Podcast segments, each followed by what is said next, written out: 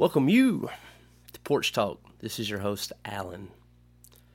And this episode is sponsored by Munson Brothers Apothecary in Columbus, Mississippi.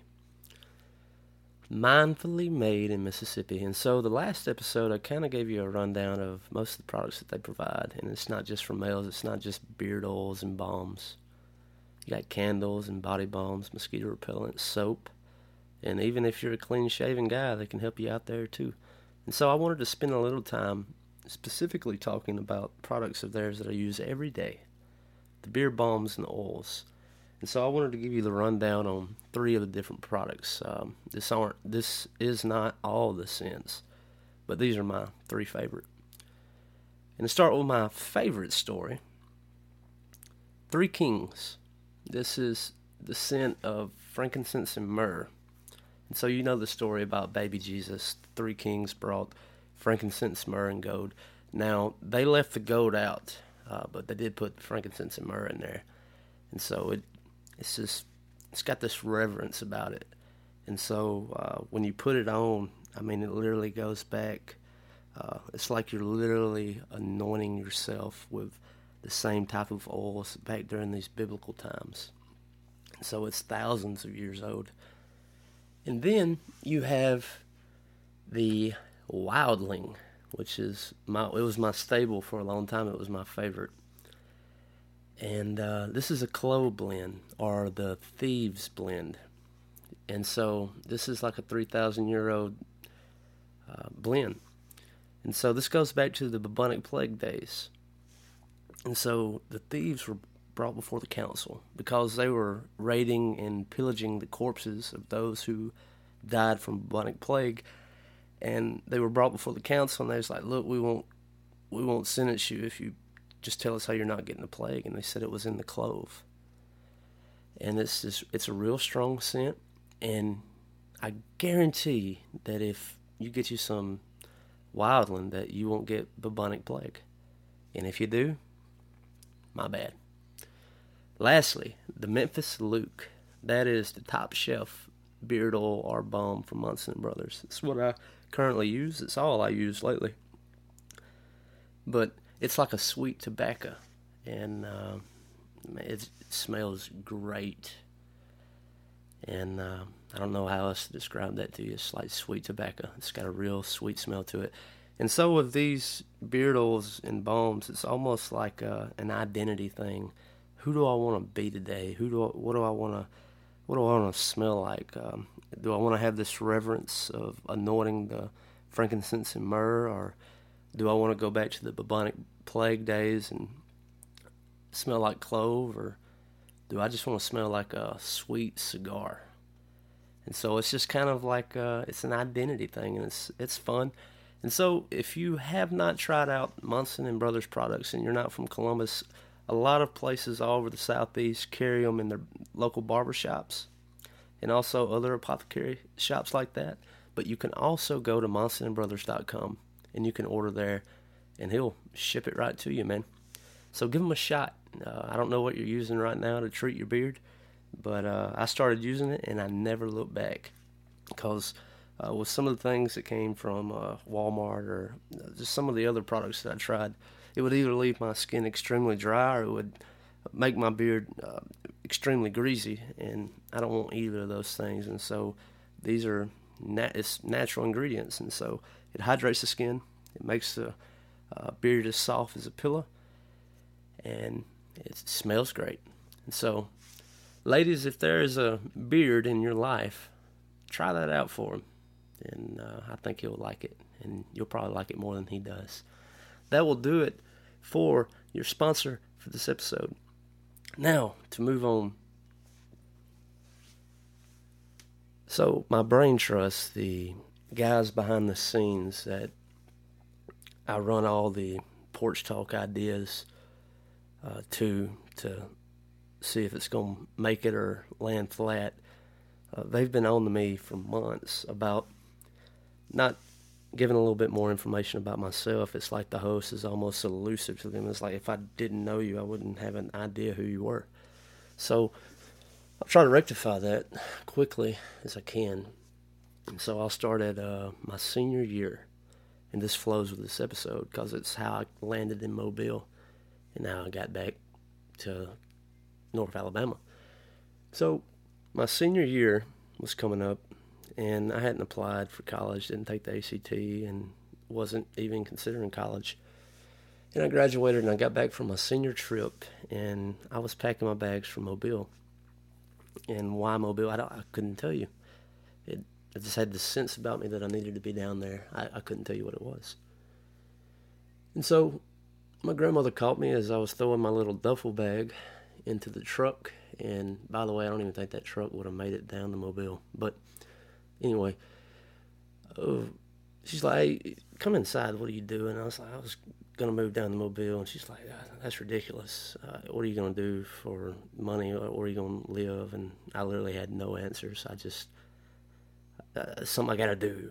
And at the time I was living with my grandparents, and so that she strongly encouraged me to uh, pursue uh, higher education.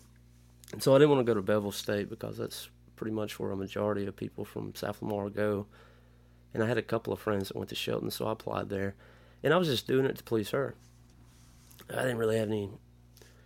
I didn't want to go to college. I was done with school, and so I was just doing some basics, and then maybe I would transfer. Then maybe like maybe after a semester or two, she'd leave me alone. Uh, and then I walked by the electronics department, and I fell in love with that. And what that was was, as a kid, taking things apart and putting them back together, and just wanting to know how things work electronically. And I saw that, and it was cool, so I did that. And so after I graduated from Shelton State with an associate's in industrial electronics, there was a motor shop in Columbus, Mississippi, Electric Motor Sales and Service. They had contacted Dr. Dr. Butler, who was over the department at Shelton, said, "Hey, well, we need one of your hot shots, and it'd be good if he was kind of local to the Columbus area." And I fit the bill, so I got the job.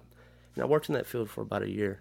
Now, all along this time during college, I was working at a truck stop, and my mother had started going to church again, and it was at Kennedy Baptist, and the preacher's wife would come in sometimes uh, on Sunday lunch because I worked every Sunday. I worked Saturdays and Sundays there, and some days throughout the week. But anyway, uh, on Sundays, the first time I met her, she, "Are you Alan Aldridge?"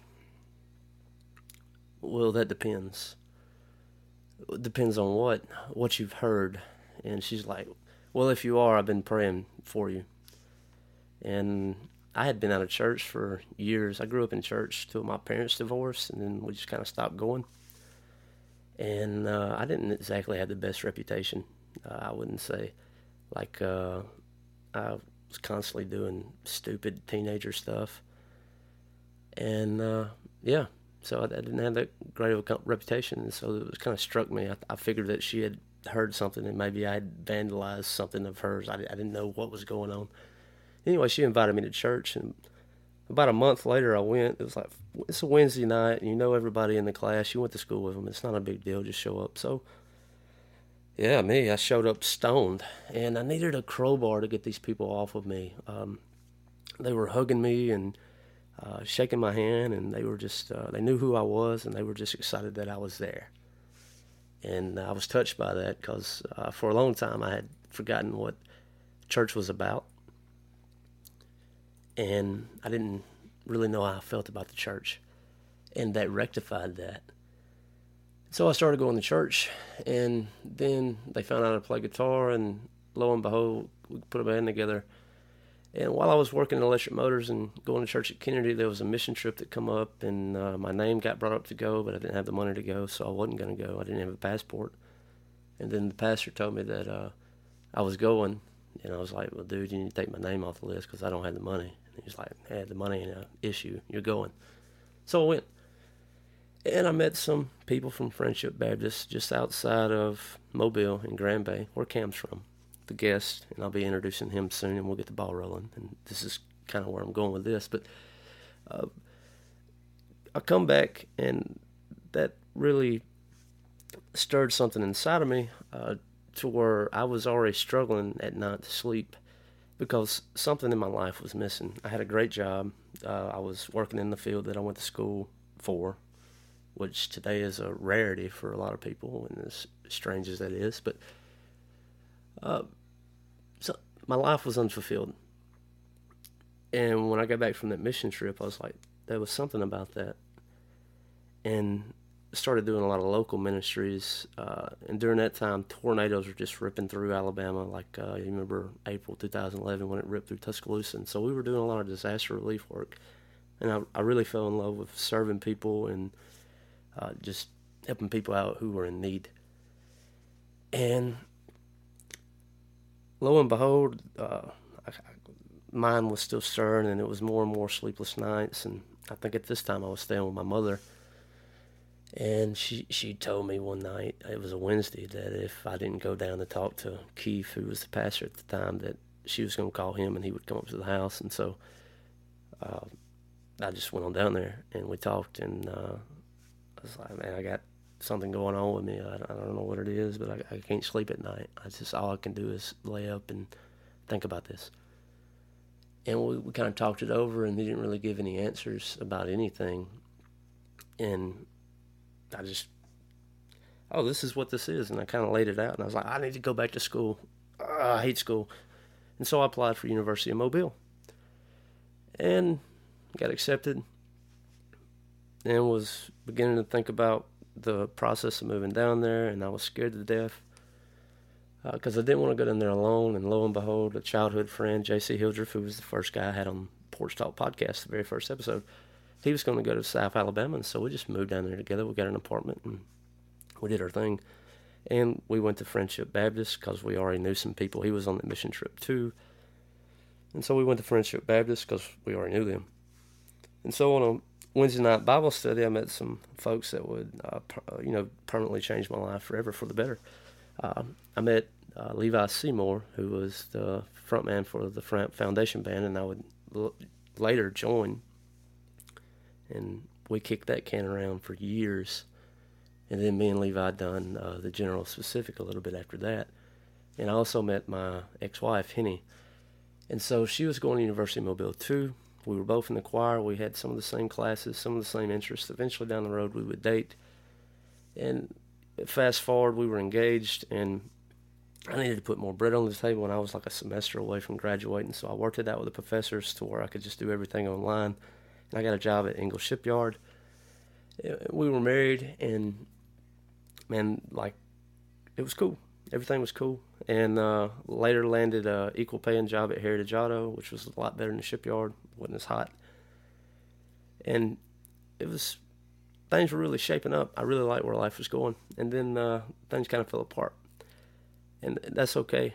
Uh, life happens, and so I had a divorce coming up, and lo and behold, someone who I had met through uh, Friendship Baptist, play play guitar, and the dude could stink and sing like nobody's business. His name was Camm Lewis and we would go on to play the Watermelon Fest, and he was kind enough to let me sit in one night. Their bassist was out, so I played bass with him in his band, uh, and so. But Camm was always a good friend, and if I needed to sit on the porch or if I just needed to hang out, uh, he was there. And uh, me and him are a lot alike. We both love music, and uh, we just had a lot in common. We really hit it off, and so when I when I think about Mobile, I always think about like Levi and Camm or Coley and uh, Michael or Johnny or just I could just name a long list. And so I've spent most of my adult life down there. And then um, it's two years ago I moved back up here. My family was real sick. My grandmother was uh, uh, on her last leg, and so I wanted to be back here with family. And my dad was getting over a stroke, and so I wanted to help. So I came back. And so there is the quick spill of who I is, who I who I am. So there you go. Now, to start the show off, there is nothing that describes Mobile better than a song by Ross Newell off of the Mulligan Brothers. Uh, it's called Sensible Shoes. So here you go.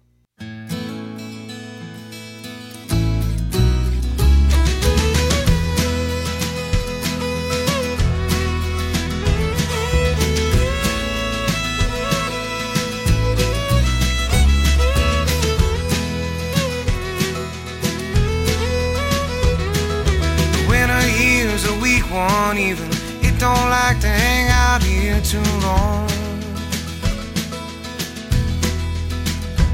Just rolls into town and clocks in and sleeps till all the leaves are gone.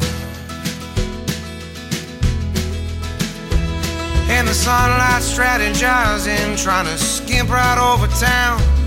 The humidity's the only thing to gladly stick around. All the rest of us, we're stuck here for reasons we cannot explain. Everybody here's a stranger, we just know each other's names and all our sunrise reverends are sunset sinners too. We'll be better by our criminals than we will be by you.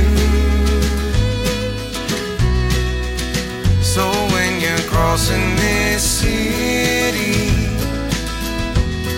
this city will cross you. Draw a line through your name.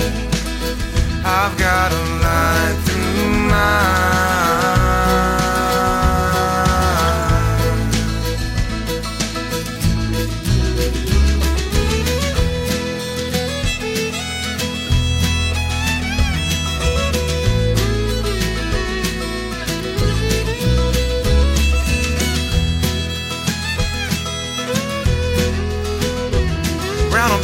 Last call on Dauphin Street, there's a short parade that scatters from the bars. Bunch of pretty girls with blistered feet that dig for their keys and try to find their cars. In those high heel shoes that they should have known better than to ever wear. Compact mirror makeup check and they exercise that stare they're gonna use to turn somebody's head. Paint another color on their blues.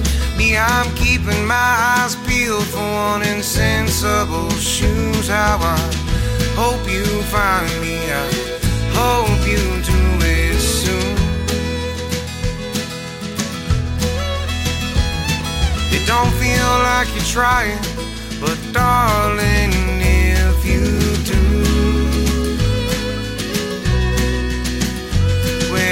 you're crossing this city,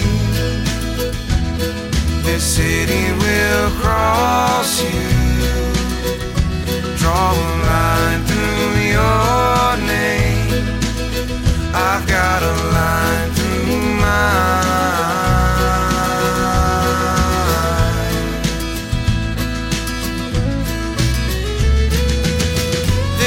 Is beautiful the way it mystifies its bad, just like if Norman Rockwell painted a methamphetamine lab and all our consciences are busted. They're off doing their own things. Rather make their living someplace else by any other means, and they say everyone who's climbed on top this city's soapbox has from it to their death, son. Of this I am sure I'm no exception. I'm no exception.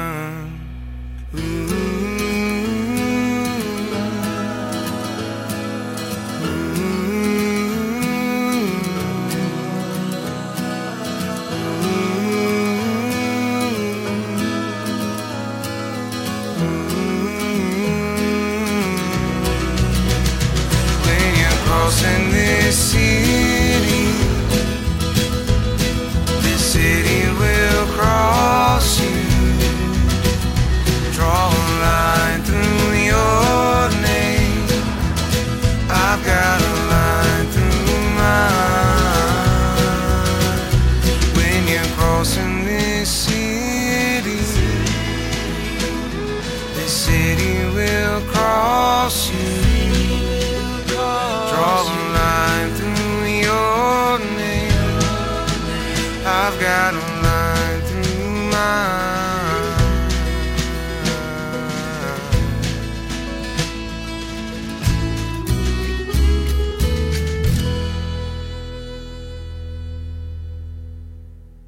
get to the heart of the matter.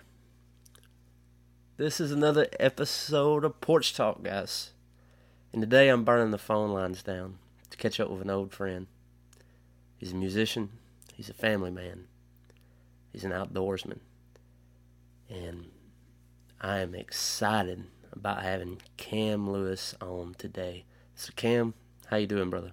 Man, Alan, I'm great. Like I said earlier before we started this thing, man, it's, it's too long. I hate we don't get to see each other that much anymore. I'm telling you, like uh I have been since I left Mobile. I have been planning a trip to Mobile, and it's just like every time I think it's going to work out, something comes up, and I just get I, I'm just here. Yeah, well, unfortunately, that's life and that's adulting, and uh, it kind of sucks sometimes. Yeah, You know. yeah, and it's just trying to keep up with everybody, man. I'm I'm glad to have you on, man. I've, I'm excited to hear about you know what you've been up to and what's been good, and uh, it's always been good to see uh, see what you've been up to with the family. You know, as you as you posting on your social medias and all that. So that's one way that uh, Facebook is is good for is seeing what everybody's up to at least. yeah, that's true. That you know, I'm I'm one of those people. If you uh, if you ask me how I feel about social media, you're probably going to come away thinking this guy absolutely hates social media. But at the same time, I I understand it's actually a good way to talk to, you know, or keep in touch with people and see how they're doing. But uh, usually people don't use it for that anymore. It's more just to spread propaganda or You know Yeah, what I mean? Get their view thinking they're actually going to change somebody's opinion on whether or not they think this or that about something through social media. Of just using it as a, as a as a platform. platform to, to share a little bit of good news every once in a while. And most of the time, you know, when you get off of it, you're super depressed because you're like, wow, the world's ending and people suck and what is this, you know, what's the point of it? But, you know, like I said, if you ask me about social media, it comes out doom and gloom sometimes, but not always. Absolutely.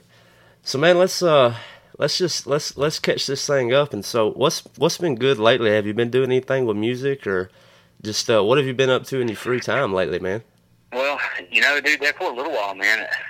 Know, I was staying super busy, just meeting a bunch of people. Got to open up for some pretty cool people down here in Mobile, which, you know, we lived in the same town for a little while. Grand Bay is about, what do you think, dude? 30 miles outside of Mobile, you know, south of Mobile, something like that. So Grand Yeah. Bay's like, you know, kind of like Mayberry in a way. And then when you go into the big city, you know, whatever, uh, Mobile, it's like you get up there in the, in the music scene.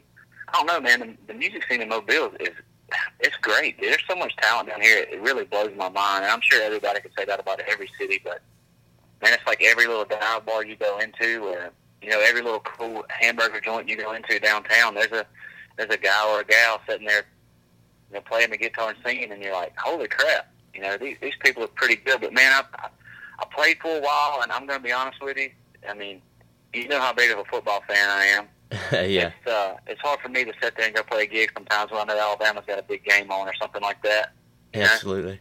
And, uh, you know, so, uh, man, I, I took off. You know, you know me, though, dude. You know, I've, I've always had a problem with not taking it maybe as serious as I should, but I try to keep music in perspective, man. It's, for me and my family, it's, my whole life, it's always been more of a, a way to escape reality. You know what I mean? The, Yeah, the you know I, I want to stay the nine to five grind, but I've never had a job that I got to go in at nine o'clock in the morning. So it's more like the the six to six grind. You know what I mean? So hmm music is just something that I've always used to just it's my therapy, man. You know, so I don't I, I play gigs, Alan, when I feel like it. But then there's times, man, where if the tide's right and the moon phase is right, I'm I'm going to try to go fishing or hunting. You know, so I don't I don't try to I don't try to take it too serious, and you and you know that, dude. And whoever listens or whatever, I guess they learn a little bit about me when it comes to where music is and my priority. You know, I play my guitar and I I sing for my wife and kids every night, or, or we'll sit down and we'll we'll sing a we might be singing a an old hymnal one minute, or obviously we might be singing every Jason Isbell song I know for one minute, or you know, I just try to use mu- music as a as an escape from reality sometimes, dude. I got you, man. Yeah, and that's that's the way I um that's the way I took it from you when uh, we started playing together.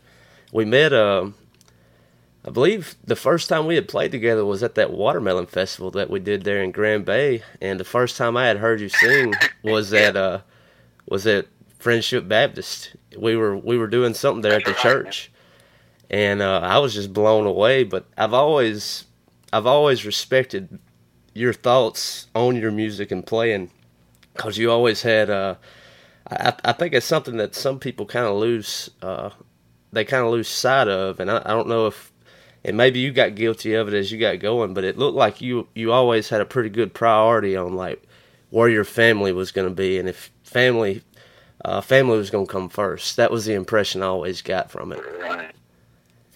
Well, I mean, you know, like I said, and, and you can tie it back into anything, man. But I mean, you can tie everything back to uh, the kind of like the social media life. You know, all, all you usually get if, if you scroll through Instagram is you get a snapshot of um, the happiest moments of people's lives sometimes, which is great. But you know, unfortunately, life isn't isn't always that way. And um, you know, and you get on there and you might see a guy or somebody playing guitar and playing this show, and life looks great and life looks fine. But you know, that's that's just a small glimpse of what actually it takes to to be a musician. You know, Yeah. time on the road, time spent writing, and you're constantly you're constantly dealing with the pressure of staying relevant. You know what I mean? I mean, there's because every day somebody's trying to to be, you know, trying to be successful in the music industry, and it's just like, man, we were, you know, when I put that little band together, and I don't even know, dude, we were playing originals mixed with, you know, '90s country mixed with some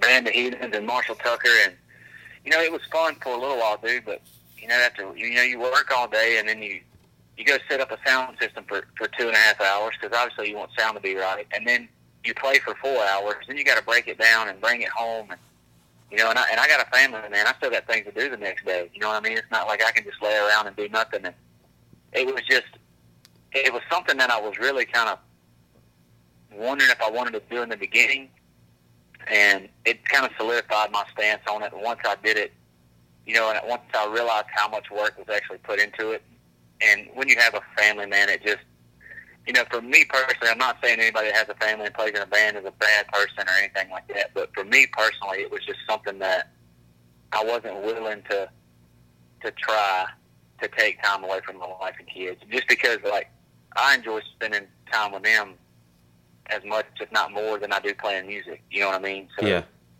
it was it was fun while it lasted as far as the band thing, but you know, I would much rather now just sit down somewhere and play my guitar and sing for three hours by myself, pack up my little Fender passport system, you know, eat me a meal from wherever I'm playing, and uh, and head on home. You know what I mean? I got you, man. Yeah. So, uh, what about uh, what about Garrett? You and him still play around a little bit?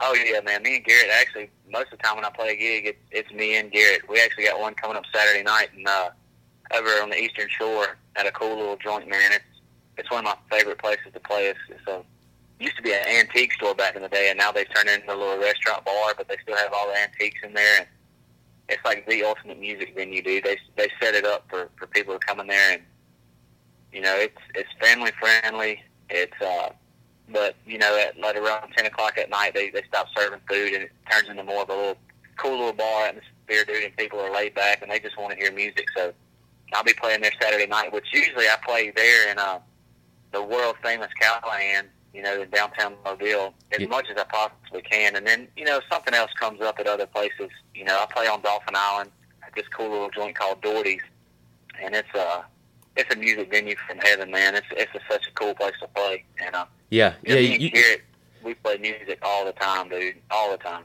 yeah. You put me on uh, Dority's. Um, I think it was the Red Clay Strays. It was the first time I went out to go catch Yeah. them, and I would have never went if uh, you hadn't told me about them. You was like. If you're not doing anything today, you need to get out to Dority's and uh, Red Clay Strays are playing. And I was, I'll tell you something about that gig. I was so impressed with the front man. No, dude, I, I will I will go on record and say this, and I and I promise you, obviously, I don't know how you will uh, validate what I'm about to say, but I promise you, I've been saying it for a long time, and I've told I've told them to their face from the first time I seen them play over in Orange Beach. You know, gosh, dude, it's probably been two and a half, three years ago. I really don't I don't even know, but I played a gig and um, I traded out getting paid for some Sturgill Simpson tickets. True story, and um. I played a gig for like two and a half hours, and and Sturgill Simpson was playing the Wharf in Orange Beach, you know, and um, my gig was actually at a little bar right there on the strip in Orange Beach. So I played, drove over to that show and watched Sturgill Simpson, which is one of the best shows I've ever seen in my life. And uh, Yeah. I went out and I met Drew Nix, which is he writes most of their songs and play and sings harmony and plays guitar for them. And uh, I met Drew, and me and Drew have been, you know, we've been close friends ever since. Well, Drew was like, "Hey, man, you know, kicking off at like ten thirty, eleven o'clock tonight. We're playing this little bar down the road." And uh, me and my buddy Aaron went and sat down and listened to them. And dude, from the first song, I was like, "These guys will be professional musicians. Whether or not you ever hear a song on the radio, you know, which I don't know if you will because they're more of a. I'm trying to think. I hate to put people in genres, dude, because I, I hate to really to do that, but they're more of a.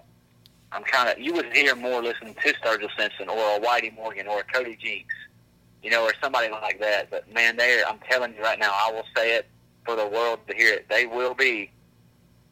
You know, they will be uh, traveling, which they they tour all over the place now, but so it's easy for me to to make that prediction. But they will they will continue singing, playing, and making music for a long time and doing it for a living. They're they're called the Red Clay Strays, which we've said it a couple times. Man, I'm telling you, you look them up online and check out their tour schedule, and if they're anywhere near you, you will not regret going to watch a bunch of young guys jam out the Johnny Cash mixed with the Allman Brothers mixed with.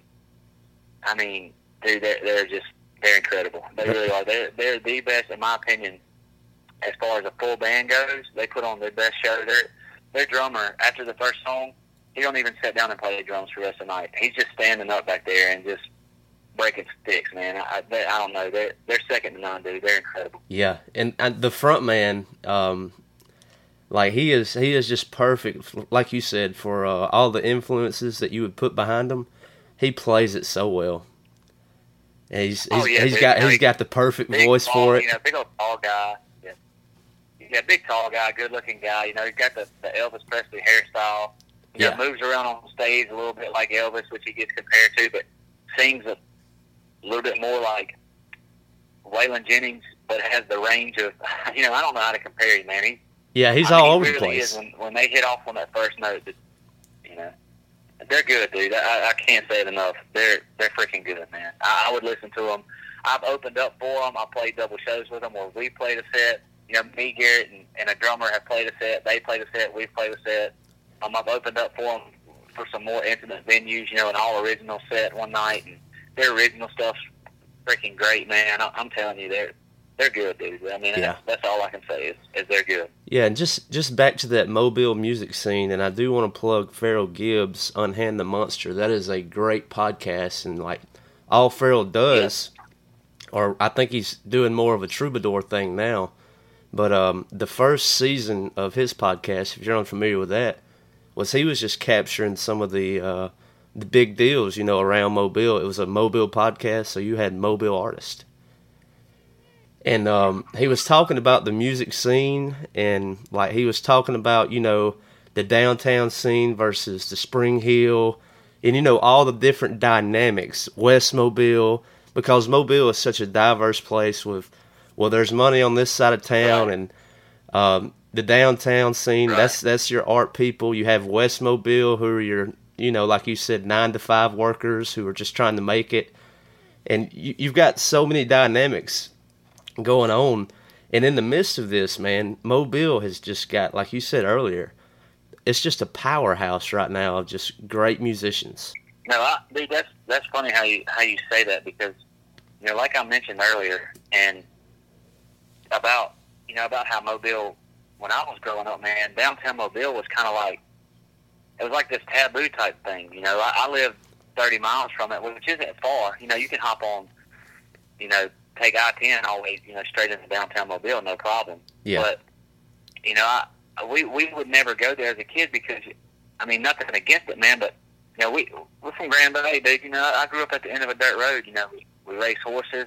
You know, we had a yard full of chickens, and you know, I, I thought I was cool when I was 16 when I mounted rod holders to the toolbox in my truck because if I was driving to school or on the way home from school and seen a creek or seen a pond I wanted to fish, I would stop and fish. And I mean, we just lived a you know a totally different lifestyle, and I, I'm so glad I did. I, I raised my kids the same way. But when you but just like you said, man, you drive in this, you drive into Spring Hill or something like that. It's just like a, it's a different class of people. Not bad, not good, not better, not worse. You know, just it's a different class of people. And then you, and you drive into Midtown. You know, you get certain parts of Midtown. It's more like a like a hipster scene type thing. It you know is. what I mean? And but it's like you said, it's it's South Alabama. Everybody down here is it's pretty country, whether or not they want to admit it or not. But if, obviously, you know, Grand Bay, if you drive around here for a little while, I mean, I, currently as we speak, I'm drinking a cup of coffee, sitting in my shop, and um, just looking out over about a 300 acre cattle field. But you know, that that's the way that's the way I want to live my life. That's the way I want my kids to live their life. But it's weird how you said that, and I thought he does a good job of capturing that in that podcast. It's just it's so diverse, man. But then when you drive into Mobile, you got you got one band over there playing, and it's a twelve piece like brass band, you know. Or then you might you might go to the next bar, and it's people, you know, doing like eighties, you know, hair metal type stuff. And then you go in the next bar, and it's a guy wearing, you know, cowboy boots and a flannel shirt, you know, singing old Merle Haggard songs. Mobile is super diverse, man. And it's it's full of talent, dude. I, I cannot stress that enough. Yeah. Mobile is full of talent, and I am not speaking about myself. I'm speaking about the people that I support, the people that I listen to. You know, my, you know Garrett. I mean, I tell Garrett all the time, and he'll probably listen to this, but the dude, in my opinion, is the most talented songwriter, singer, and guitar player. You know, he's the total package, and it's it, it's gonna. Whenever the right person hears Garrett, I mean, it's gonna life's gonna change for that dude, and he's right here, lives right here, two miles from me. You know, I mean, dude comes over and sits in my living room and sings songs he writes, and I'm like, man, I, you you literally just changed my life with that song. And you know, here he is from from right here, living right here in Grand Bay, Alabama, going to work every morning. You know, driving a backhoe or a dump truck, and then going to play till two or three in the morning every night. Waking up doing the same thing just to try to make it music. You know, but Mobile's full of talent, dude. Yeah, it's so full of talent. It's, it blows my mind. I'm telling you, man, because uh, when Ross Newell he was coming up to uh, Columbus to play the Sunstroke House, and I was unfamiliar with the Mulligan Brothers, and Jamie she passed some music on to me to kind of get me familiar with Ross, and then I you know looked up where he was from, you know Mobile, and I was like, get out of here. And then like we were talking a little bit before we got started, you listen to a song like Sensible Shoes, and I was like, if that ain't Mobile, I don't know what is. Oh, it's insane how he just described it so perfect. I mean, it, it's dude, it's absolutely insane, and dude, the Mulligan brothers. Funny story about the Mulligan brothers. But the girl that played fiddle for them, Melody, I went to school with her when I was in fifth grade.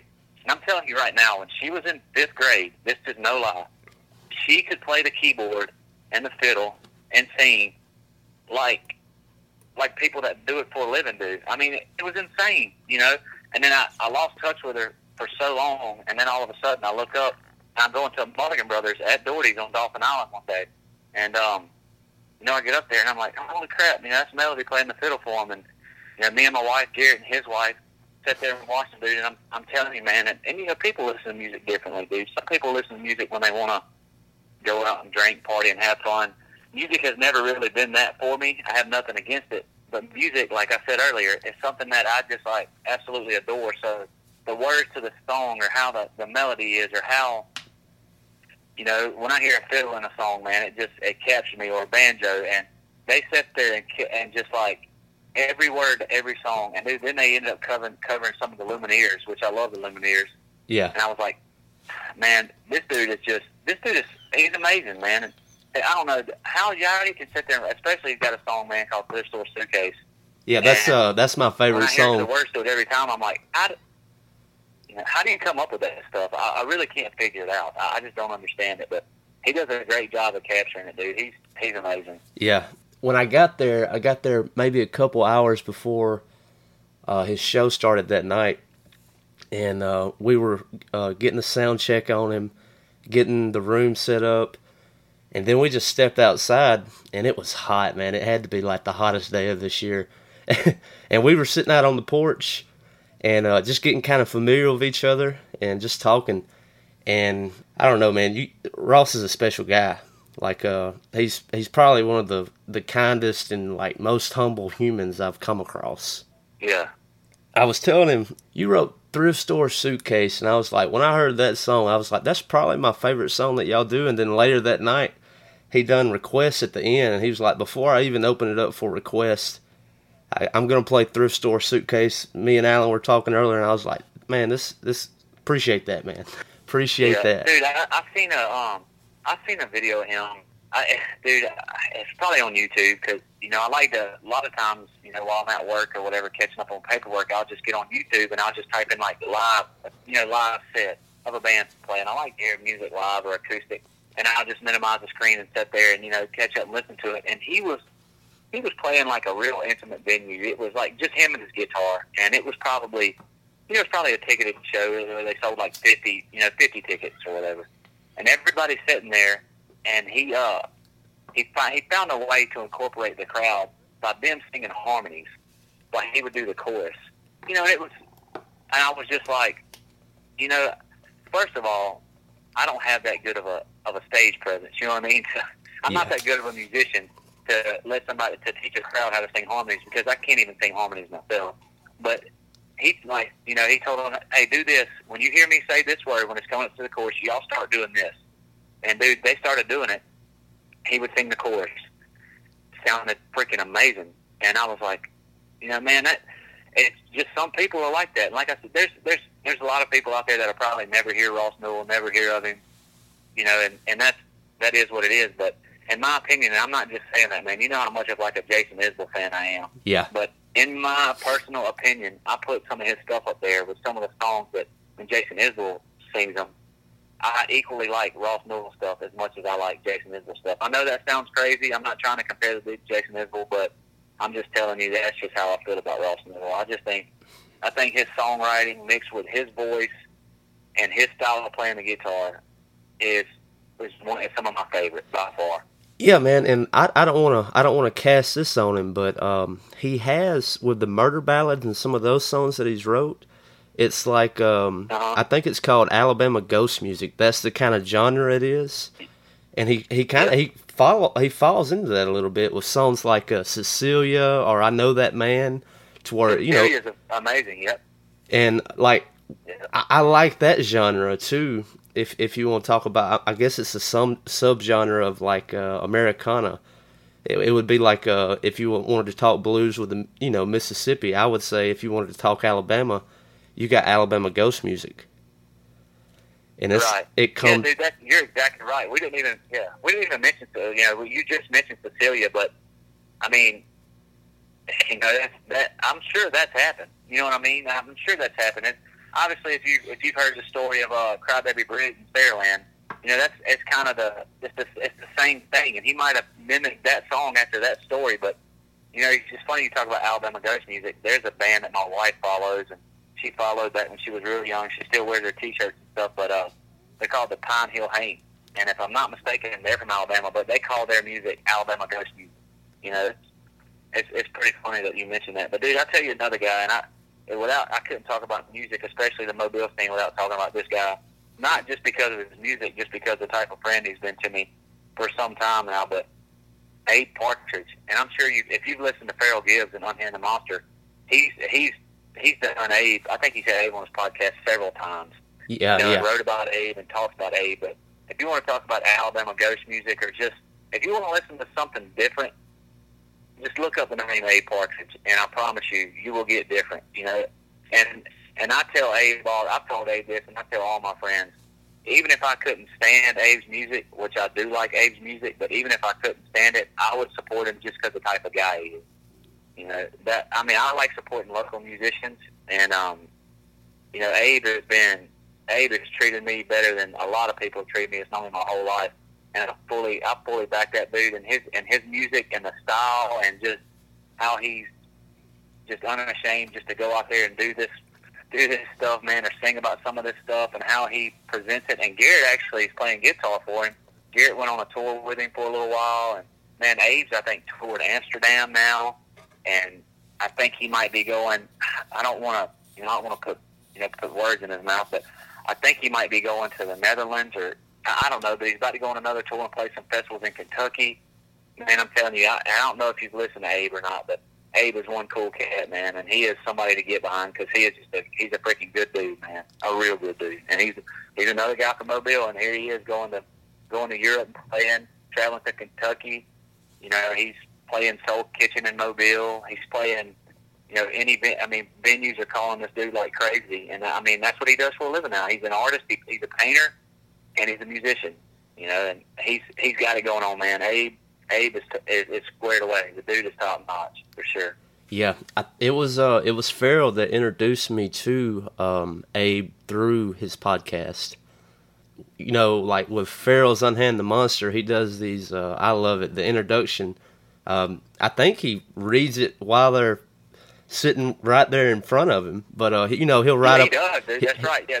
He'll write up a bio, and uh, when I was listening to uh, him, you know, give us a picture of who Abe Partridge is, I was like, oh, I can't wait for this podcast to start.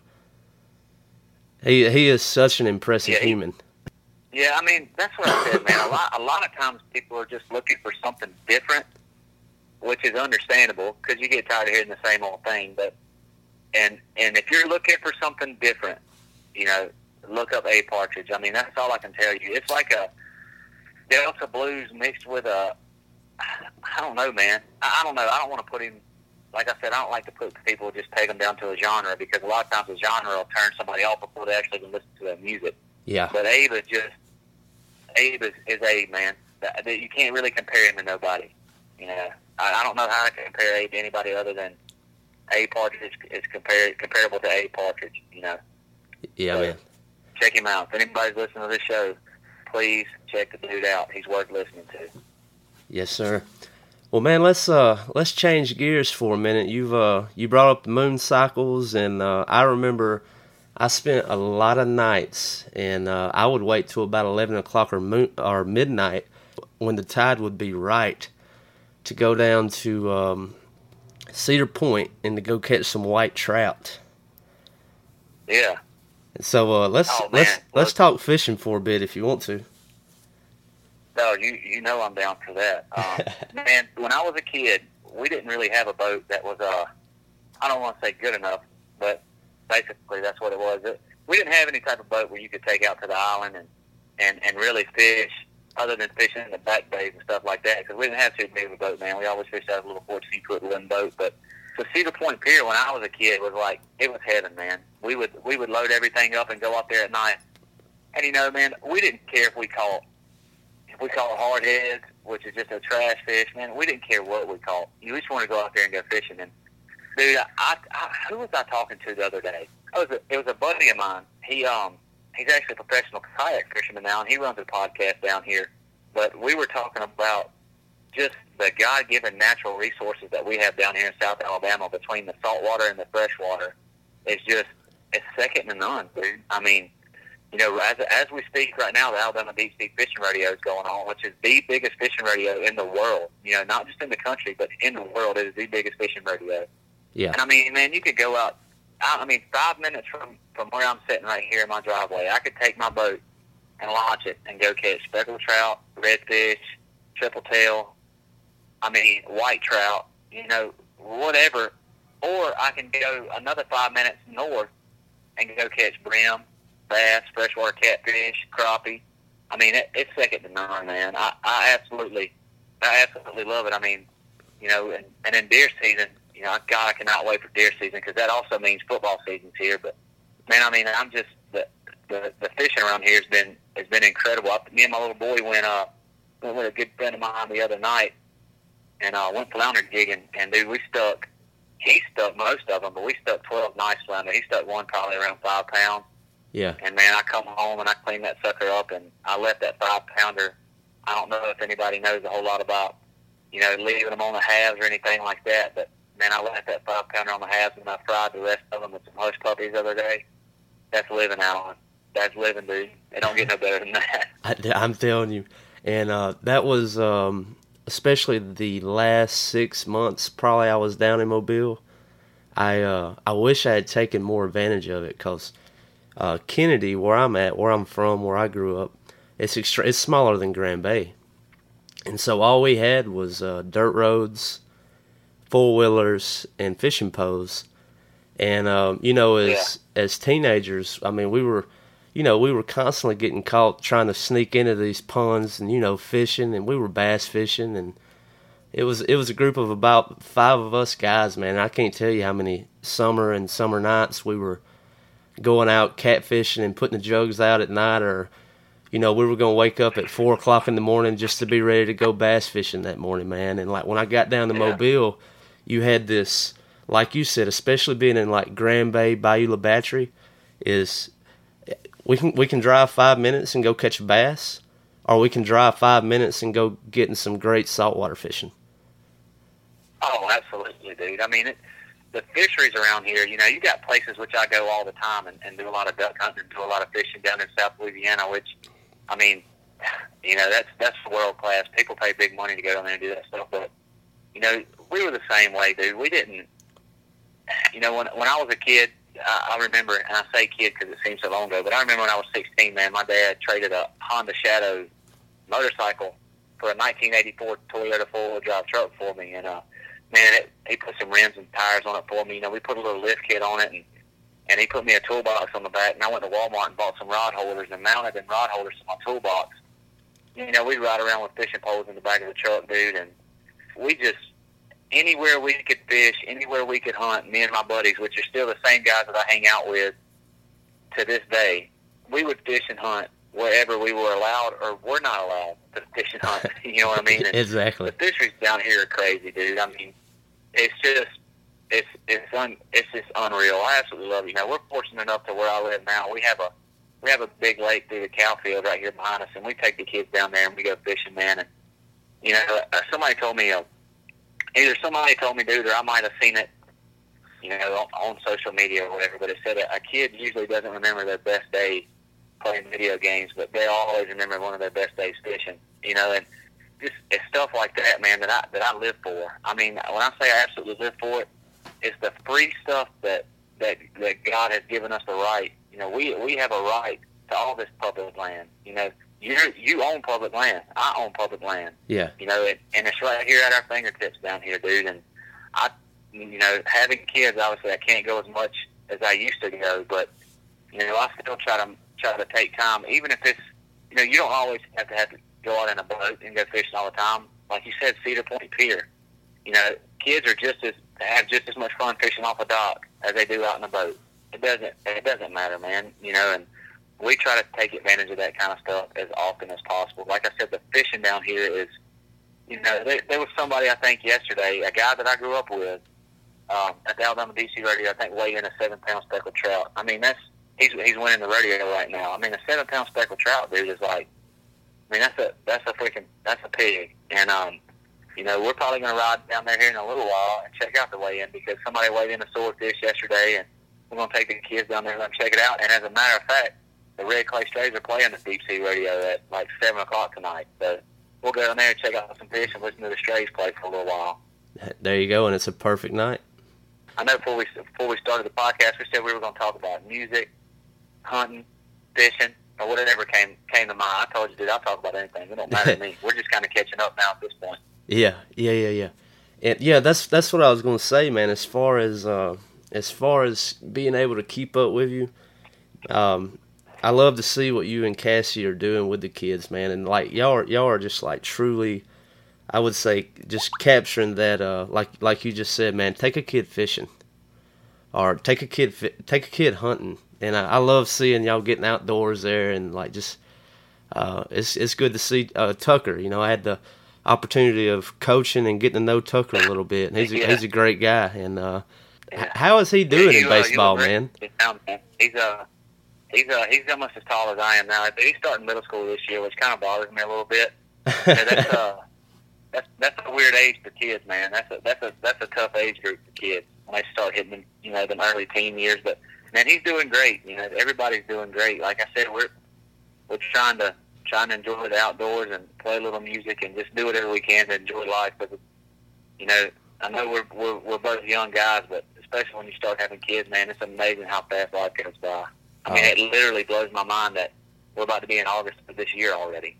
You know, it, it's it just blows my mind, man. Another football season here, another hunt season about to be here, and you know it's hot as hell outside, like it always is down here in July and August. But you know, it's uh, man, we're we're just we're doing good. Like I said, you know, we talked a little bit about fishing and stuff. We've been we've been going to the river. You know, we spend a lot of time out at, at Dauphin Island, saltwater, you know, trout fishing and stuff. And we actually went the other night. We got a friend down there that's got some underwater lights, and um, I don't know how much you know you got you've ever got to fish underwater lights, but man, they got some underwater lights out there on their uh, on the dock, and we took the kids in there the other night, man, and we caught some nice redfish, and Addie caught a nice flounder, and we caught uh, we caught a couple specks, and we caught a bunch of white trout. So it's just right now the fishing is great. You know, we had that storm come through here Yeah, Barry. last weekend. It really it didn't come through here as much as it did New Orleans, but it put a lot of fresh water out in the, you know, just dumped a ton of fresh water out out there, which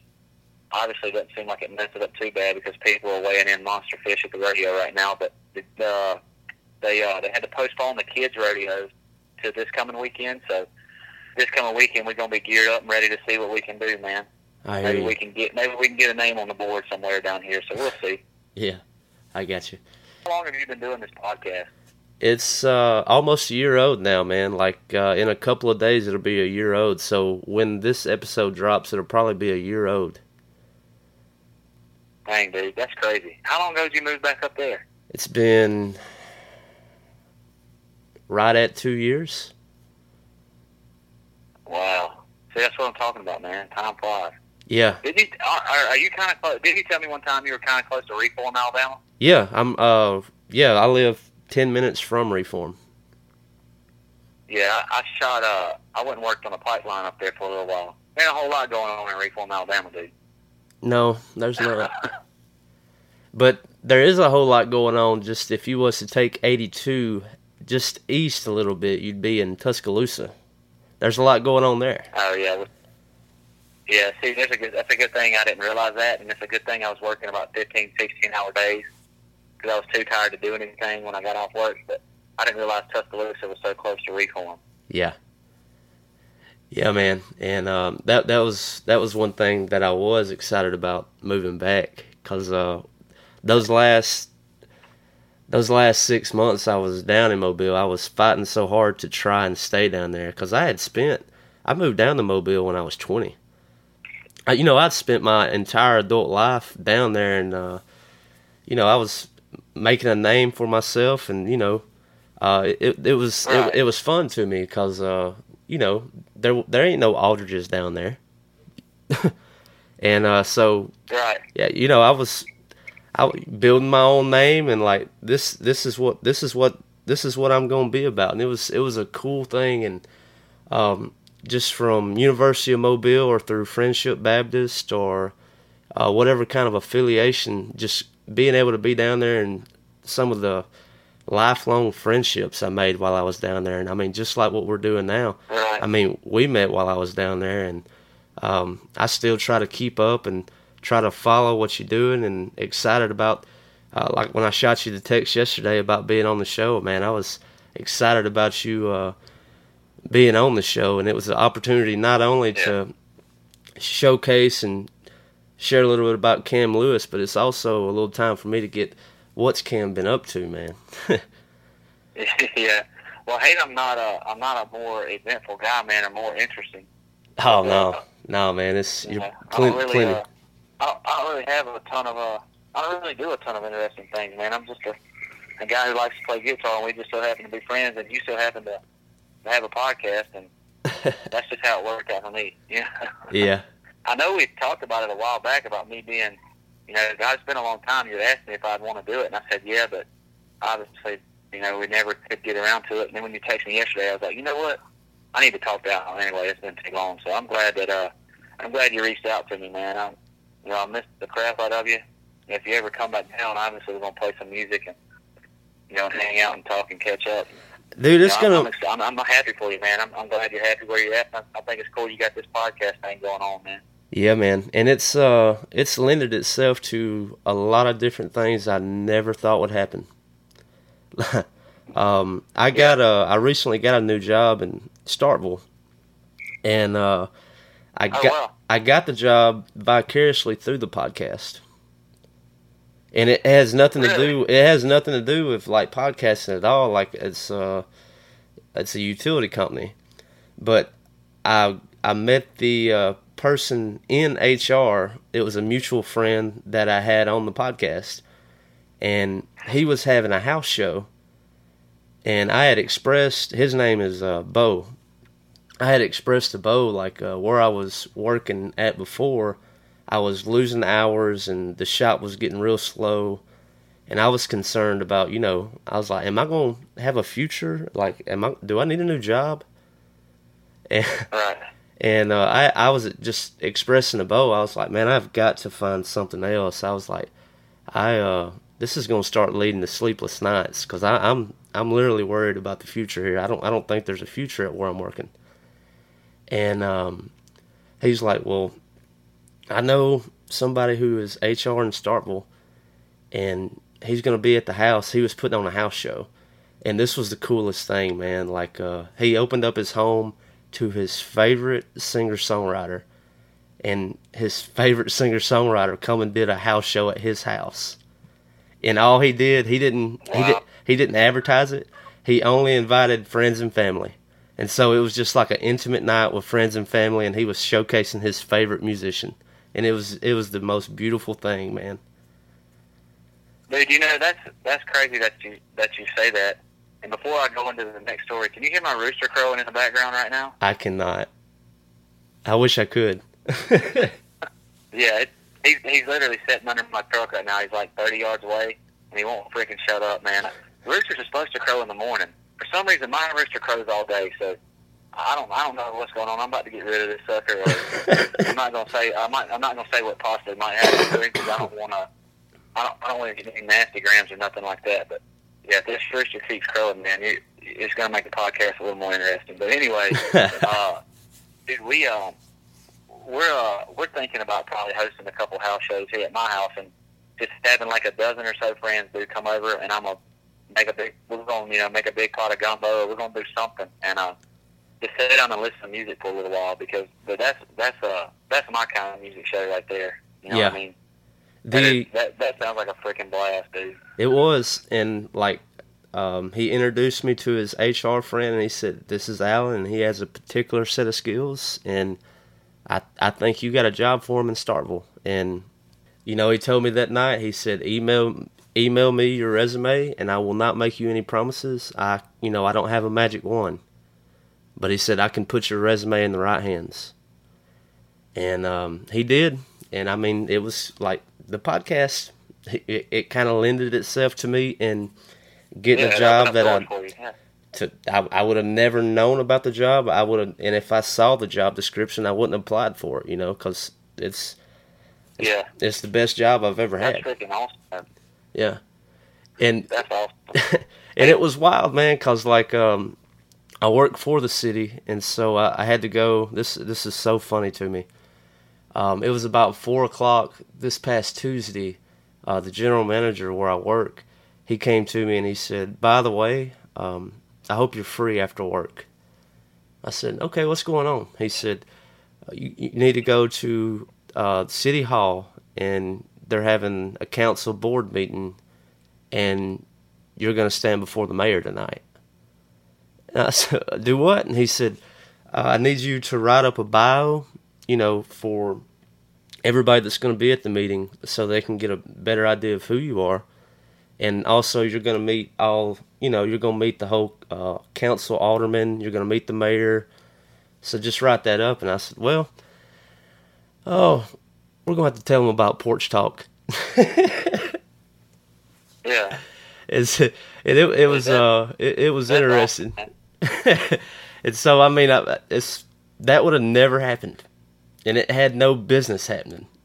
Dude, I mean, take it and run with it, though, man. Oh, I- use it- yeah. Use it as a platform. Take, dude, podcasts are like, I don't know, man. Podcasts are a cool deal. I listen when I say I genuinely listen to them all the time. I mean, people just, you know, people are kind of longing to hear something that's not so gosh dang rehearsed all the time. You know what I mean? Or not, not run by these huge businesses where you got advertisements just constantly where you're trying to enjoy. People want to hear real conversations with real normal people like themselves. You know what I mean? It's Yeah. I know I do. And obviously, there's other people out there like that because podcasts wouldn't be so freaking popular Yeah. And it it, it's, for you know people that have the same kind of mindset. and it constantly grows, man. Like uh, I, I I love watching these numbers, and it goes to like what you're saying is like when I turn on the radio, you'll hear a podcast uh, advertisement, and I was like, man, Yeah. pod- podcasts are becoming so popular, and even even when you get on and search for a podcast, man, you can literally find a podcast about anything that you would want. Anything, dude. Yep, anything. Like I said, dude, there's so many podcasts now about hunting and fishing. I listen to podcasts all the time about hunting and fishing. I listen to podcasts all the time about music. I listen to podcasts all the time about, you know, I try not to listen to them as much about politics because, like I said, it'll leave you in just this horrible mood. But, you know, I listen to them about politics or, you know, there's just, dude, there's podcasts about everything. Or there's just, you know, like the Joe Rogan experience. I listen to it all the time and I, I mean, the dude literally talks to everybody. From Yeah. Chris Stapleton to Sturgill Simpson to the dude that worked at Area 51 back in the 80s, which he's the one who basically called Joe Rogan's podcast. This guy's what basically called the shoe calls the shoe storm about people wanting to storm Area 51 now because all this stuff that this dude was talking about. I mean, podcasts are, I don't know, man, they're a cool deal, and I love listening to them, man. And I'm glad you got this thing going. I mean, you know, you you seem like the kind of guy that this is something that really piques your interest, you know, and now you've got this platform, man. Just take it and friggin' run with it. Yeah, and on, on top of that, another thing that has been special about Porch Talk is uh, like since I left Mobile, it's been an avenue for me to vicariously keep in touch with, let's say, Levi or Coley or you or you know whoever is that knew me while I was in Mobile, Right. and we, we can't hang out like we did on the regular. Well, Porch Talk drops episodes every Sunday and Wednesday, and so you can hear from me every Sunday and Wednesday. And it, and it, Yeah. it's it's been No, a dude, I, I think it, I think it's cool, man. I, you know, I've listened to you. I've kept up with you. I think it's a cool freaking name to begin with, anyway, because it kind of sounds like something. If you don't really know what it's about, you know, you're like, oh, porch talk. This sounds like something that I'd like to listen to while I'm sitting in my car, or something that I want to listen to while I'm working. I Mhm. think you got a cool little niche going on, man. I really do. I, I think it's cool. Like I said several times, take it and run with it, man. Enjoy it. yeah, man. You never, you never freaking know, dude. You never know. Yeah. Now, if you're gonna, if you're gonna want to take it farther, you're definitely going to get more interested guests than me. You're gonna have to, uh, you're gonna have to, you know, I don't, I don't know, I don't know how to give you advice on, on, on who you need to get on there, but uh, I I, I've got to get down there to Mobile, man. I have got to get down there to Mobile because um, I reached out to Farrell, and um, I thought it would be interesting. Like, uh, I, I would love to have Farrell as a guest. I didn't tell him that, but uh, you know, just a podcaster and a podcaster sitting down, and then on top of that, like I wanted to sit down with Garrett, and I, I wanted to showcase Garrett because I because I think Garrett Howe is phenomenal, and there's uh there's a couple of other people there's a couple of other people that I met while I was down in Mobile that I never really got a chance to really get to know. And, and Garrett would fall in line with that. Like, we just had a ton of mutual friends, and like we would be in the same room. Like, I went to his wedding, and uh, I didn't I didn't know Garrett. I knew Melinda, you know. Yeah, And so uh, there, there's a lot of people down there, and there there's so many interesting stories, and uh, I, like I, I need like a three week vacation. Like I don't I don't think like one week. I would I would I would just need to be in Mobile for like a few weeks on end just to just to capture yeah. everything need- I was we- trying to do. Yeah, we need to set it up, man. Like, you know, obviously you're the brains behind the whole thing, but we need to set it up, dude. If you ever come down, you know, we'll uh, we can do it at my house, man. We can set it up, and I'll get Garrett. And, you know, we'll we'll get the guitars out, man, and we'll we'll play some songs, and we'll talk. We'll play some songs, and we'll talk, Yeah, and uh, you know, we'll we'll make we'll make it a thing, dude. That that would be something that, you know, you know, call me crazy or whatever, but dude, that that might be the perfect that might be the perfect time to do the house show. You know what I mean? that may come be. down. We do a little a little podcast with people there. I mean, I'm telling you, man, we'll do it. We'll do it. Yeah, that's yeah. Because I mean, that's kind of the the similar thing that uh, like when I met Jamie Nettles for the Sunstroke House, and then I asked her, you know, if I could if I could interview some of the artists as they come through, and that really has been like a great formula. Is like uh, you you come to the house, we'll have a bite to eat, let's do a podcast, and uh, then you're gonna play a show, and I'm just gonna sit back and enjoy. And after the show's over, we'll shoot the bull and we'll kick the can around a little bit and we'll we'll say good night. And it's just Yeah. it's a perfect night, man. No, that that that's the that uh. I mean, just from you know, I'm, I I play music. I play some pretty cool shows and and whatever. But I mean, from the end that you're on, I mean, that sounds like even more fun than, than necessarily playing the music in the show. But you know, you get to you get to kind of know these people and. Usually, when you sit there and, and you talk to these people, and a lot of times it's about music, but you know, a lot of times it's conversation about music, especially songwriters, it leads back to you finding out a lot about them, about where they're from, you know, like kind of who they are, and you, and you get to you get to make friendships. You know, you get to, you, and before you know it, you never know, dude. You could be, you know, you could be turn on TV one day and you see this guy at the, you know, wherever, at an award show somewhere, and you can be like, hey, I, I you know, I've done an interview and a podcast with this guy, you know, ten years ago. Yeah. You know, I just, I don't know, man. I, I think, I think you got to, I think you found a cool little niche, man. I think you need to run with it. Yeah, man. And that that was the craziest thing about this podcast idea, Porch Talk, and why it's called that is when I moved back here to Kennedy, and I was catching up with the guys I grew up with, um, the guys I ran with, and we were literally sitting on a porch and just catching up, just like you and I are now, and their big guitar handy and we would exchange songs or if they didn't play I mean I would play or whatever the case. And it got off my porch and Jamie Nettles was kind enough to come on the show and then um, Sunstroke House I started going to those house shows and I've got to tell you about Pony Bradshaw man. Okay.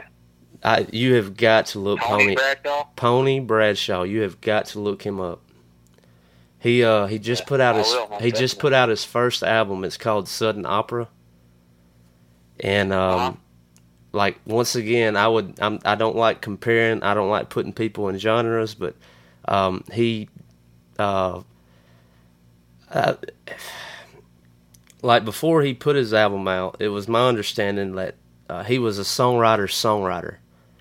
And then when I, I sat down with him, like I, I got I got to interview uh, Pony and his guitarist Cody Ray, and um, we, I don't think we spent a whole awful lot of time talking about music for real. We were just kind of shooting, just kind of like what we're talking right now. But um, yeah.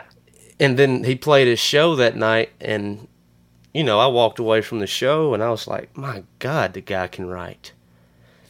And he put out this album. It's Sudden Opera. It's got twelve tracks and it's one of those rare albums, man, to where you put it in and you just don't skip a track. You just listen to the whole thing in its entirety. Yeah.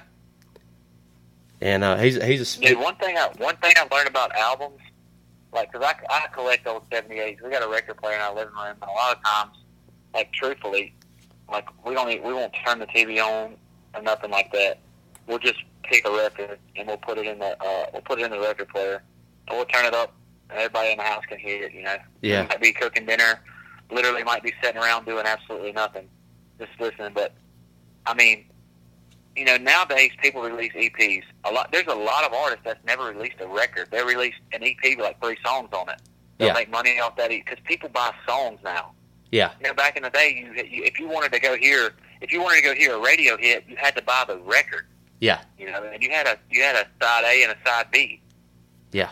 But like nowadays, nowadays people can just go buy an individual track. But dude, the, some of the greatest songs I've ever heard are on the record.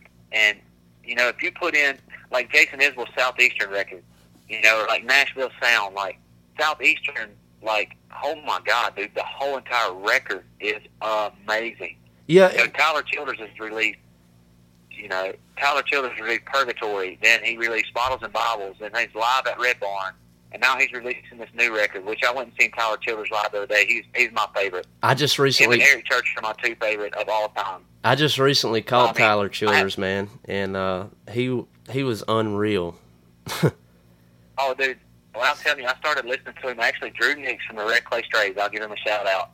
This has been several years ago. We were playing a show together. It was like an artist night down there, uh, down down on Fowl River at this little bar on Fowl River, and uh, we were just sharing songs. Abraham Partridge was there too, and uh, we were sharing songs. You know, we were doing covers, and he was like, "Man, um, you know whose songs you would sound good singing?" I was like, "You know, tell me something, man. I'll take anything I can get." He was like, "You need to look up this guy called Tyler Childers."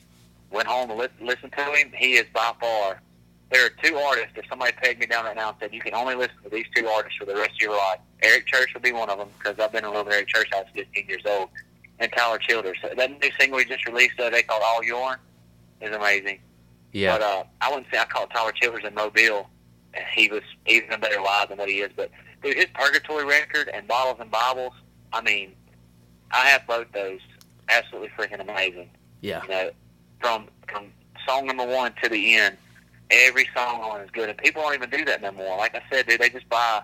They go on, you know, go on iTunes. They pay ninety nine cents for that one song, and that's the only song they can, you know, they can uh, peg that artist with just that one song. But you know, back in the day, you know, these artists would release albums, and you, you when you thought of the artist, you actually thought of the album, not just you know the one song. And uh, I kind of hate it's not like that anymore. You know, people still do that, but dude, there's a lot of people out there nowadays that's been around for a long time that only release three songs at a time. You know, you buy those three songs or whatever, give them six or seven months, they release another three songs. You know. Yeah. Yeah, and that's kind of the way it is. And just to go back to Jason Isbell just for a second, man, I was uh, just this part of Alabama, like uh, I'm an hour and a half away from Florence, and uh, I'm only yeah. like 50 minutes away from Birmingham, and so those are two fairly big music hubs in Alabama. And then had the privilege yeah. of living down in Mobile for six years, which is a for whatever reason, man, like Mobile just kind of never gets brought up when you talk about music. But I think that people like Abe Partridge and Ross Newell are going to rectify that. But uh, Jason Isbell, right. I was first introduced, you know, by the drive-by truckers, and then you know, come to find out that um, Jason kind of he hit a real hard line he hit a hard road. You know, it was you know a lot of alcohol and some drugs. Like literally, literally hit a real hard line. Yeah, yeah. I think he was hitting too many lines at one time. Yeah, and so when he put out that first record of his when he left Drive By Truckers, was that a, was that Southeastern? I, I don't remember what yeah. album. I don't. Uh, dude, I don't remember what album it was. Southeastern. Southeastern is the record. Is the record I think where it's just like kind of like his head and it's kind of like a smoky haze on the front. I think that's Southeastern. Yeah. I think Southeastern's the one that, and I'm going to sound like I don't know Jason Isbell when I say this, but I think Southeastern's got Elephant on it, uh, which is one of the greatest songs I've ever heard in my entire life. Um, but yeah, I think that might have been his first solo record when he after he left the Drive By Truckers. Yeah, and so uh, it was the Bicentennial Fest in Tuscaloosa, and it was um, it was celebrating you know 200 years in Tuscaloosa being around, and all they did was invite Alabama musicians to come play this music festival, this one day music festival, and Jason Isbell closed it down. And when he played "Cover Me Up," and you know it's got that line at the end, you know he's talking about. Um, I'm not. I'm not looking back, and I can't remember the direct line, but it's talking about you know that hard line. You know, I don't. I don't do those drugs anymore. No, he said because I sobered up and I quit that stuff forever this time. That's that's yeah, it. I, that's yeah. That's it. And uh, the entire crowd just erupted almost to a point to where the band had to stop playing. And all Jason said, like, he, "Thank you." And I, I think I think it's just that thing is like, uh, you're home here in Alabama, man, and we get it, and we're glad you're not doing that anymore. we love your music. Right. And, Right. uh, Yeah, dude, he's got a performance of "Cover Me Up" where he plays at uh, Austin City Limits, and um, you know he's singing "Cover Me Up," and whenever he says that, whenever he sings that part, you know people go nuts. yeah, I mean, the, the dude, I, I, I don't know. I'm not going to take credit for this line because I can't say 100 percent if I if I said it or not. If I heard somebody say it, I'm not the world's biggest Bob Dylan fan, so I'm not going to sit here and act like it. You know, I, I didn't listen to Bob Dylan growing up. My parents listened to Merle Haggard and Vern Johnson and George Jones and stuff. I mean, I have Merle Haggard lyrics tattooed on my body, so I can't, I can't, I can't claim to be a Bob Dylan guy. But you know, obviously Bob Dylan is one of the greater songwriters of all time, and Jason Isbell is like the Bob Dylan of our generation. oh yeah, Dude writes the most powerful, most powerful lyric, you know, lyrically powerful songs I've ever heard in my entire life. I freaking love Jason Isbell. You and might get back to him. This podcast, you never know, Alan, because you're gonna be famous one day. But this pack, this podcast might get to Jason Isbell, and I'm gonna go ahead and give him fair warning. If I get close enough to the dude, I might kiss him in the mouth. so if he ever, if he ever hears that Camm Lewis is around, something like that, I, I swear I might kiss that dude square in the mouth. oh man. yeah, yeah. That uh like when I when I that was the first time I had seen him live in Tuscaloosa and then turned right around and was able to see him live again, like in the next week. And both of those events were free, and uh, it was unreal, unreal. Cause Oh, yeah. I I've, I've been I had been following Jason since Drive By Truckers, and like I don't know, it almost feels like I know him personally just because I've kept up with him for so long, and then able to see him live, and Right. Yeah, it was Man, he's played, dude. You know, which, dude, if anybody that's listening to this ever comes to comes to Mobile or whatever, and you're looking for somewhere to go eat and listen to some music, Callaghan's Irish Social Club. I know you've probably heard of Callaghan's, but oh I yeah, get the I get the chance to play Callaghan's all the time. Callaghan's is, is by far the coolest place I've ever played, and in my personal opinion, will always be my favorite place to play. But dude, Jason Isbell's played Callaghan's, the Alabama Shakes have played Callaghan's, um, Justin Townes Earle's played Callaghan's, Tyler Childers has played Callaghan's, named John Paul White from the Civil War has played Callaghan's, uh, Shovels and Ropes played Callaghan's. I got to open up the end of last year. I opened up for a lady named Bonnie Bishop, who is a two-time Grammy winner. She uh, wrote a song that Bonnie Raitt sang and won a Grammy with. And her dad is actually Jackie Sherrill, which anybody that knows football, Jackie Sherrill was a world famous Mississippi State coach. Um, but dude, she sat up there. This lady sat up there and sang. She played her acoustic guitar, and um, she had a guy with her that played steel guitar and uh, lead guitar. And he sat there on a stool with his guitar, and he would pick it for a minute, and then he would like just you know let go of it. Obviously, it was on a strap, and he would like just start playing steel. But when we were doing a sound check, I got up there and done my sound check first. Obviously, I'm I'm starting. You know, they were like, "Hey Camm, you go ahead and do your sound check." So I did my sound check. Whenever I uh, whenever I sit there and listen to this lady do her sound check, that's the most intimidated I've ever been in my entire life.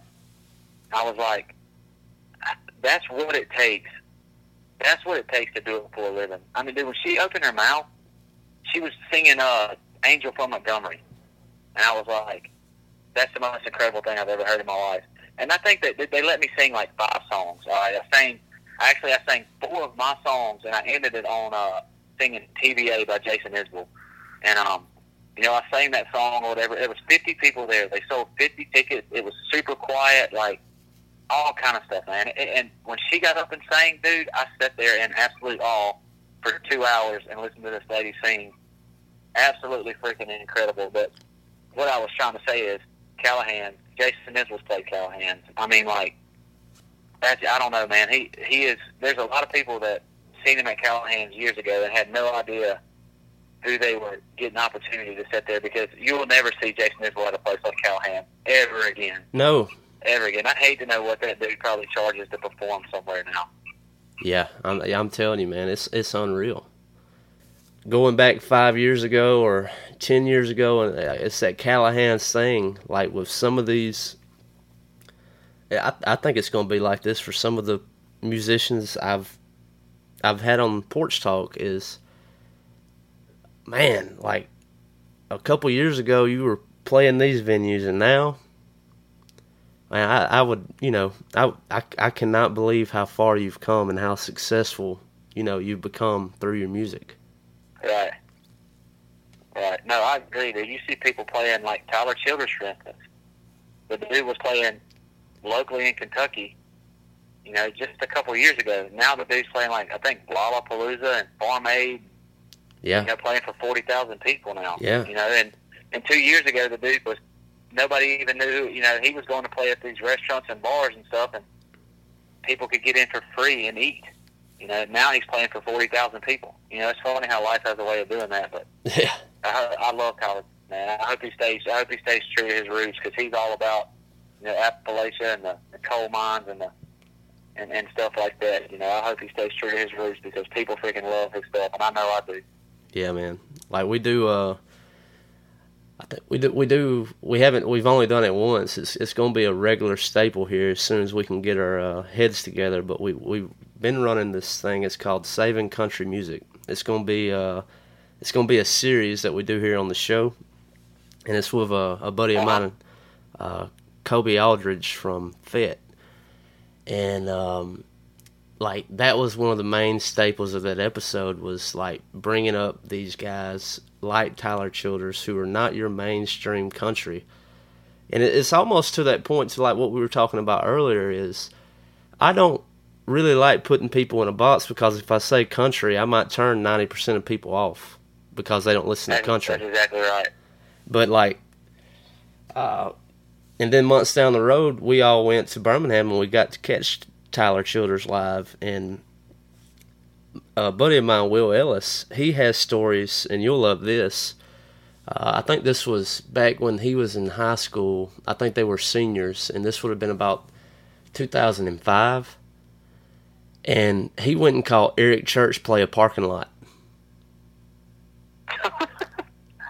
And that that is that is that is one of my favorite stories that Will tells, and uh, Kobe will tell it too because he called Kobe, and they're just music lovers, man, and they, and especially Will, he has a knack for like finding like, uh, Eric Church is gonna be playing at a parking lot in Birmingham, he just has a way of finding those things out. And they went and called Eric Church play a parking lot, and I was like, "You'll never do that again, ever." No, no, you you'll never. That that'll never happen again. Yeah, that'll no. That, that, I mean, Eric Church is still still like one of the most relevant musicians in country music, and they already have an Eric Church Hall of Fame in Nashville. I mean, how do you, how do, how do you? uh I mean, how do you? Your his head's probably so big, dude probably can't even walk through a door. You're still you're still one of the most relevant musicians in the world, and somebody already built the Hall of Fame Yeah, for you. I mean, come on, man. You know, how do you, how, how do you do that? yeah, That's awesome. yeah, man. That's awesome. Yeah, Tyler Childers is the man. I hate to hate to not talk about Eric Church more. I love Eric Church, but Tyler Childers is the absolute freaking man. Everybody down here now listens to Tyler Childers. When he when he come to Soul Kitchen, that's the fastest Soul Kitchen's ever sold out a show since they've been open. Was the Tyler Childers show. Yeah, man, they're eating it up. It was the same with that um, that show I caught in Birmingham. Uh, if it wasn't for Will, I wouldn't have got a ticket because, like, right when that tickets opened up, I mean, they were gone, man. It was like two weeks; they were gone. Yeah. And uh, yeah if, if if he Tyler, had Tyler Childers was the same way. if if he hadn't uh, if he hadn't scooped those tickets up, it wouldn't have happened. we wouldn't have been going. Yeah. And That's it, awesome. and it's only gonna And he get was he was incredible, man. His band was incredible. Yeah, yeah, man. Well, brother, we can wrap up. I've had you. I've had you for an hour now. Wow, that's crazy, dude. yeah, man, it I, I, flies. you realize it's been probably since I was about 15 years old talking to a girl the last time I talked on the phone for an hour. That's how important you are to me, Alan. Think about that, dude. I appreciate that, Camm. Man, I was uh, I was excited about having you on. Like when I when I was down there to to think about Mobile and the people I've come across, man. Like uh, you were definitely one of the people that left a impression on me. It's it's good to have I you on, brother. That, dude. I, I feel the same about you, man.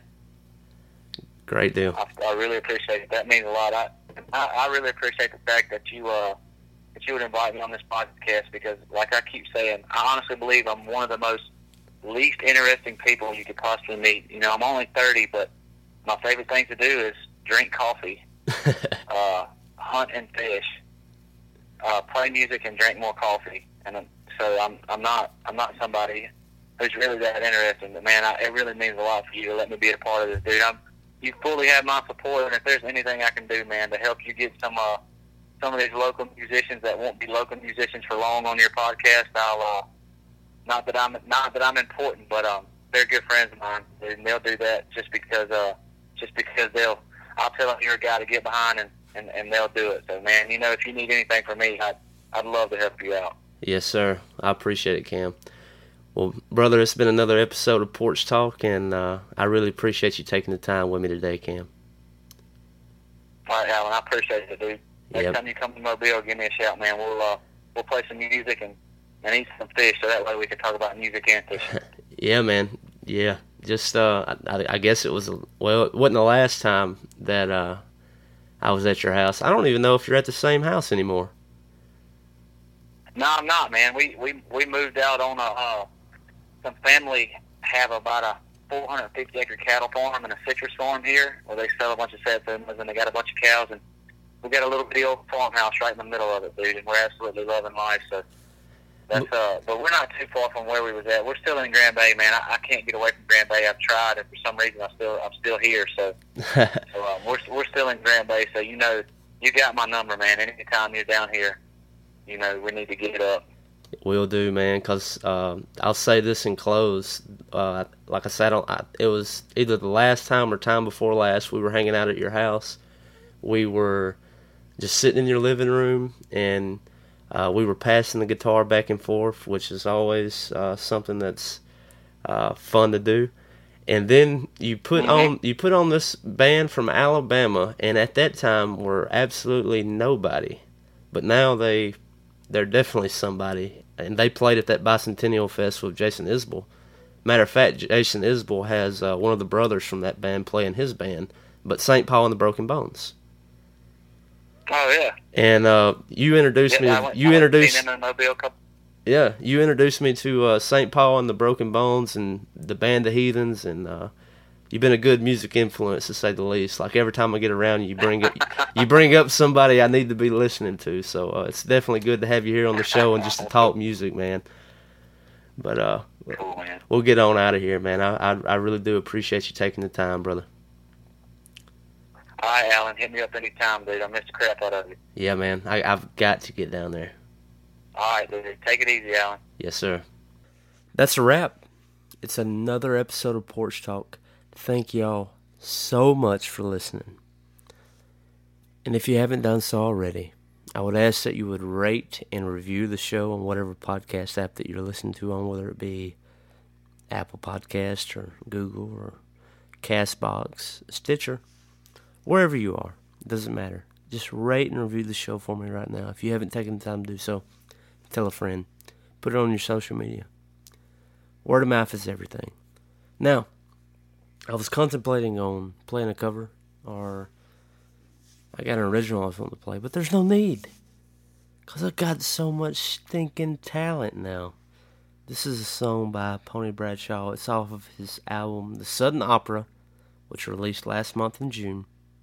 A song called 10 by 10. I'm getting out of here. Guys, peace out. I'll see you on Sunday.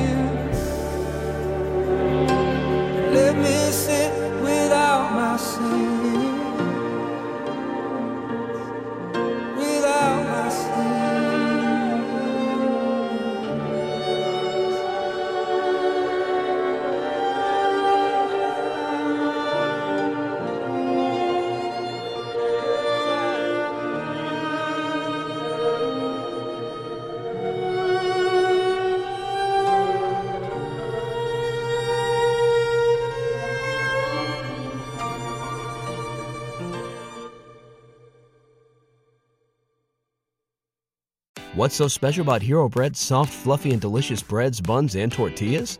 These ultra low net carb baked goods contain zero sugar, fewer calories, and more protein than the leading brands, and are high in fiber to support gut health. Shop now at hero.co.